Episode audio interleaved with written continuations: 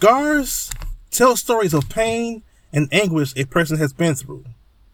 A man received lashes and gashes that life gives him. Can you guess what his story is?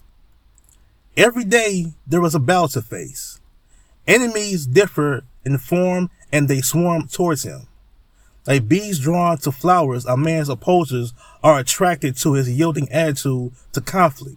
So they pursue with their battery and draining a man's battery, only left to be in depression's bondage. Acknowledgement and empathy he seeks. Internally, he weeps. For fear of judgment, he does not speak. After some time has passed and the man gets to a point where his emotions are about to erupt, he shares his agony to a listening ear. But all he gets told is to man up.